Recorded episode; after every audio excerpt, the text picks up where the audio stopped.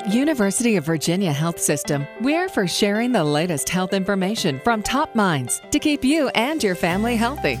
With UVA Health System Radio, here's Melanie Cole. When someone hears the word dementia, they automatically think Alzheimer's disease, but there are dozens of conditions that can cause dementia, and it doesn't just affect the elderly. My guest today is Dr. Erin Foff. She's a neurologist and a memory disorder specialist at UVA Health Systems. Welcome to the show, Dr. Foff. As I said in the intro, when someone hears that word, they automatically think Alzheimer's, but tell us about some of the other conditions that can cause dementia. Absolutely. You know, that's one of the most common misconceptions that patients and their families come into our clinic harboring. So, dementia is actually just a description of the severity of a cognitive problem. And many, in fact, dozens of disorders can cause dementia. Alzheimer's is really only one of them. Other disorders, other neurodegenerative disorders that can cause dementia include such diseases as dementia with Lewy bodies, which many of the listeners may be familiar with because it is the disorder that Robin Williams recently passed away from, as well as frontotemporal dementia, which we'll discuss a little bit today, vascular dementia, which is even more of a problem in our society with many vascular risk factors that our patients suffer with, and then other non neurodegenerative diseases like autoimmune diseases that lead to cognitive complaints and also mood disturbances. So people also usually think that dementia only happens to older people, but some of these conditions, as you mentioned, Robin Williams, happen to younger people. So that's true, correct? And what are some of the conditions that might happen to a younger person? That's exactly right. So, um, oftentimes in our clinic, we are stratifying people in terms of their risk of a certain type of dementia based on their age. So, Alzheimer's dementia tends to strike mostly folks who are above age 65, most commonly in 70s and 80s. And in fact, by the time people reach their mid 80s, they're approaching about 50% risk of developing Alzheimer's disease. But some of the disorders that can strike young folks in their 40s, 50s, and 60s include diseases like the frontotemporal dementias, which is a class of diseases that tends to strike young. There is a form of Alzheimer's called early onset Alzheimer's disease that strikes again before age 65. And many of the non neurodegenerative dementias, those associated with severe depression or autoimmune disease can also strike folks that are much younger than you would typically expect for a dementing illness. Dr. Foff, what are some of the red flags that people they hear about leaving their keys somewhere or not knowing where they're going, but what are some of the ones for loved ones that they might notice in somebody that would signal the onset of one of these dementias? That's a really great question. So typically, it's actually not the patient that recognizes there may be a problem, but oftentimes their family or another one of their healthcare providers, like their primary care physician. So it's true that we do lose some mental flexibility as we age, but when family members start to indicate that somebody is repeating their their sentences or questions over numerous times, if there are severe or um, or unusual personality or mood changes, if there are any um, evidence, if there's any evidence of weakness or changes in the sensory system of the body, those can all be red flags. Headaches, etc. So we typically encourage people, if anybody has expressed concern that perhaps their uh, slight memory problems seem out of proportion, that they should at least have a quick screening exam with their primary care doctor. And if it looks like there may be more severe problems, having a referral to a neurologist. Is there a screening? I'm glad that you mentioned that because is there a way to diagnose it for sure? Is it based just on history? Or would something like a CAT scan or an MRI show you anything that would tell you that that person is in cognitive decline? So that's a great question. And that really is sort of dependent on the reason for the cognitive decline. So certainly a primary care physician or a general neurologist can do the initial workup that can include some screening uh, measures that are usually validated mostly for older patients.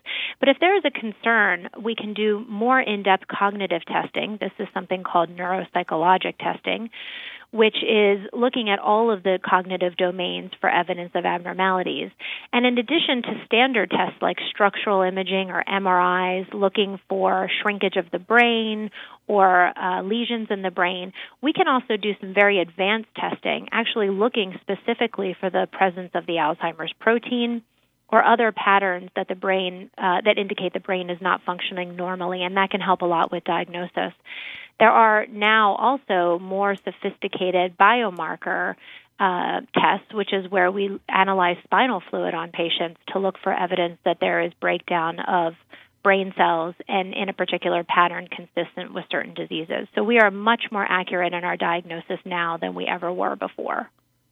You're among a select group of researchers worldwide trying to find the genetic defects behind frontotemporal dementia. Tell us about the work that you're doing in the lab and how it might one day benefit these families. That's right. So um, I work on a particular form of frontotemporal dementia that is associated with one underlying genetic deficit, and it's the most common cause of inherited frontotemporal dementia. It is also linked and causes many cases of familial or inherited ALS, which many people know by the other name, Lou Gehrig's disease.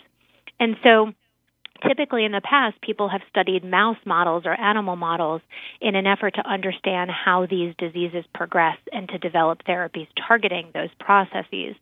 We take a different approach in our lab using stem cells direct, created directly from patients, where we are able to take patient skin cells from an adult living patient, turn them into a stem cell, which is a cell that can become anything in the body, and then further make that stem cell into brain cells in a dish and we have created very complex models of the brain in three dimensions from those patient cells so that we can study them and understand what's going wrong and hopefully develop drugs that can target that process.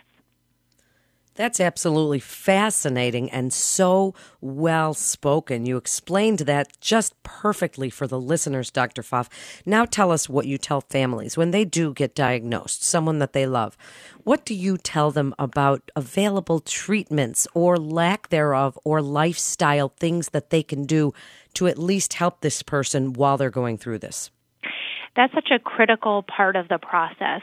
So many people are aware of the fact that we just don't have a cure for any of these neurodegenerative diseases, although we really hope as a community that we're headed there soon. But that doesn't mean that our process stops at the diagnosis. So we are uh, very interested in pursuing what we call a multidisciplinary approach for every single patient.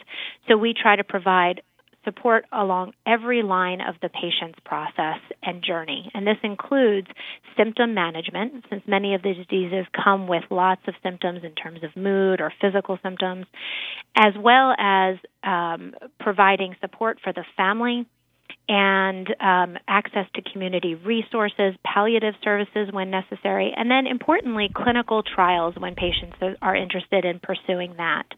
For many of these disorders, we have national clinical trial networks, and after we identify patients that are interested in participating in those trials, we can help direct them to the appropriate trial, which oftentimes is testing a new drug therapy that will hope will be that future wonderful drug that can slow or prevent these diseases from um, from getting worse.